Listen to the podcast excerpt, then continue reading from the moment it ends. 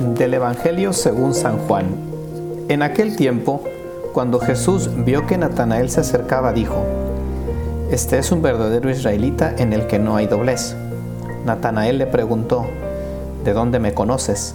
Jesús le respondió, Antes de que Felipe te llamara, te vi cuando estabas debajo de la higuera. Respondió Natanael, Maestro, tú eres el Hijo de Dios, tú eres el Rey de Israel. Jesús le contestó, Tú crees porque te he dicho que te vi debajo de la higuera. Mayores cosas has de ver. Después añadió, Yo les aseguro que verán el cielo abierto y a los ángeles de Dios subir y bajar sobre el Hijo del Hombre. Este pasaje del Evangelio nos deja a todos con ese punto de interrogación en el que no sabemos exactamente qué pasó entre Natanael y Jesús. Lo que sí sabemos es que el juicio de Jesús sobre Natanael pues era un juicio muy positivo. Jesús comprendía lo que había en el corazón de ese hombre y, y sabemos que al inicio pues Natanael no estaba del todo convencido de la persona de Jesús.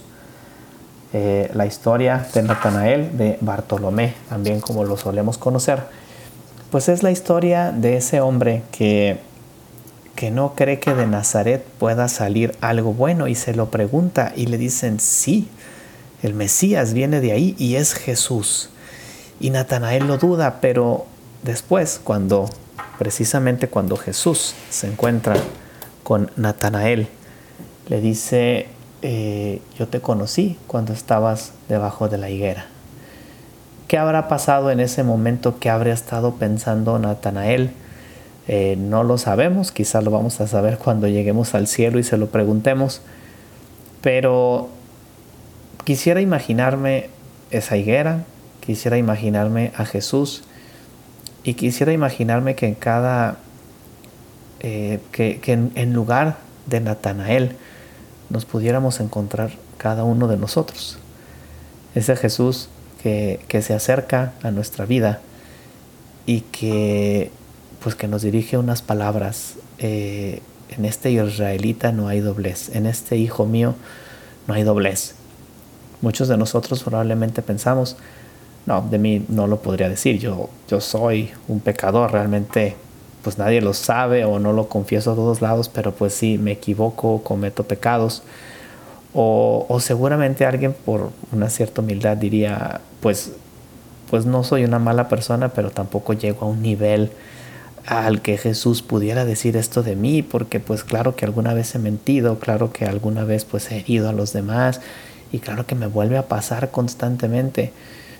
Pero antes que imaginarme un juicio de Jesús hacia cada uno de nosotros de esta forma, creo que el juicio de Jesús acerca de Natanael es, es una manera de decirle, ¿sabes qué? Entiendo y comprendo lo que hay en tu corazón. ¿Sabes qué? Yo sé que te cuesta luchar con, con tu carácter o yo sé que te cuesta la castidad o sabes que yo sé que te cuesta la relación con los demás, en especial con esta persona, o sabes que yo sé que estás pasando en un momento por tu matrimonio o por tu noviazgo o en la amistad o en el trabajo que está siendo difícil y sabes que yo conozco cuáles son tus luchas. Yo, yo sé de ti esas cosas que no le cuentas a nadie. Yo sé lo que verdaderamente hay en tu corazón. Yo sé lo que estás sufriendo. Y creo que Jesús se acerca a Natanael y a cada uno de nosotros para, para consolarnos, como para decirnos, ¿sabes qué?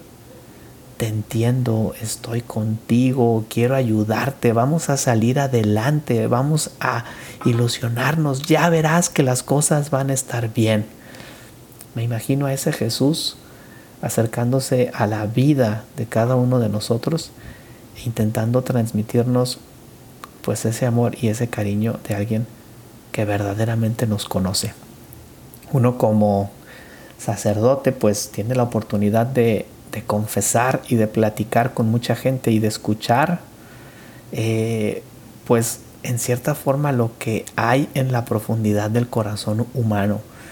Nosotros pues muchas veces escuchamos cosas que nadie más escucha y que se quedan ahí y se cierran en un baúl y nadie más vuelve a saber de ellas y desaparecen completamente cuando Dios perdona los pecados en la confesión o simplemente son cosas que el sacerdote pues guarda y sabe por la dirección espiritual pero que no lo comenta con nadie y, al sacerdote le llevan a descubrir la grandeza de la persona.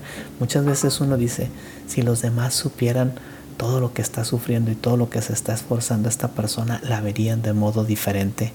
Pues imagínate si nosotros que somos humanos y pequeñitos, cuando experimentamos ese corazón abierto de las personas, sentimos pues en una mínima porción ese cariño que siente Jesucristo, ¿cómo será el amor que siente Él? El que sí conoce y que sí entiende a profundidad todo lo que está pasando por nuestro interior. Creo que este Evangelio nos deja una enseñanza hermosísima al hacernos ver que verdaderamente somos conocidos y amados por Dios, que para Él somos importantes. De ahí nace todo. Cuando, cuando uno descubre lo importante que es para Dios, entonces busca y quiere agradarlo y quiere responderle. Y de ahí nace todo lo demás. De ahí nació ese Natanael o ese Bartolomé que después se fue a predicar a la, India y que, y que de alguna forma quiere pues corresponder a ese amor de Cristo.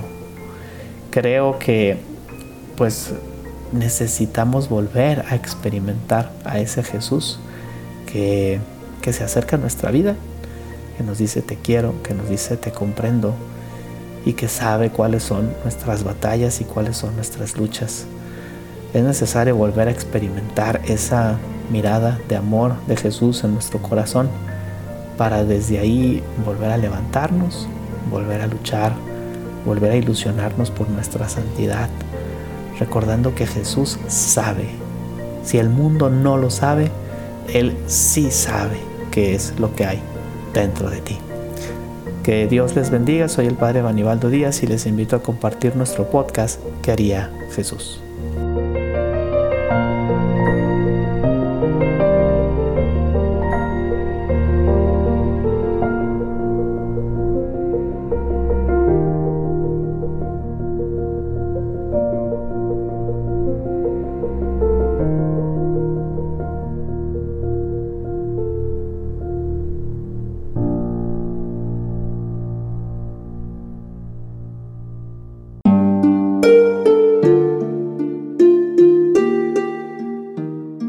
Hola, ¿qué tal? Perdón por la interrupción, pero quiero invitarte a escuchar el nuevo podcast de Juan Diego Network que se llama Oraciones de la Noche. Ahí te voy a acompañar antes de dormir, así que no tienes excusa para no escucharlo. ¿Y qué vamos a hacer? Pues yo te voy a ir guiando para que te relajes, te prepares para dormir y haremos una oración juntos. ¿Qué te parece? ¿Nos vemos pronto entonces? Escúchalo en tu plataforma favorita. Solo sigue el link en los show notes de este episodio. Oraciones de la noche. No lo olvides, ¿eh? Nos vemos pronto.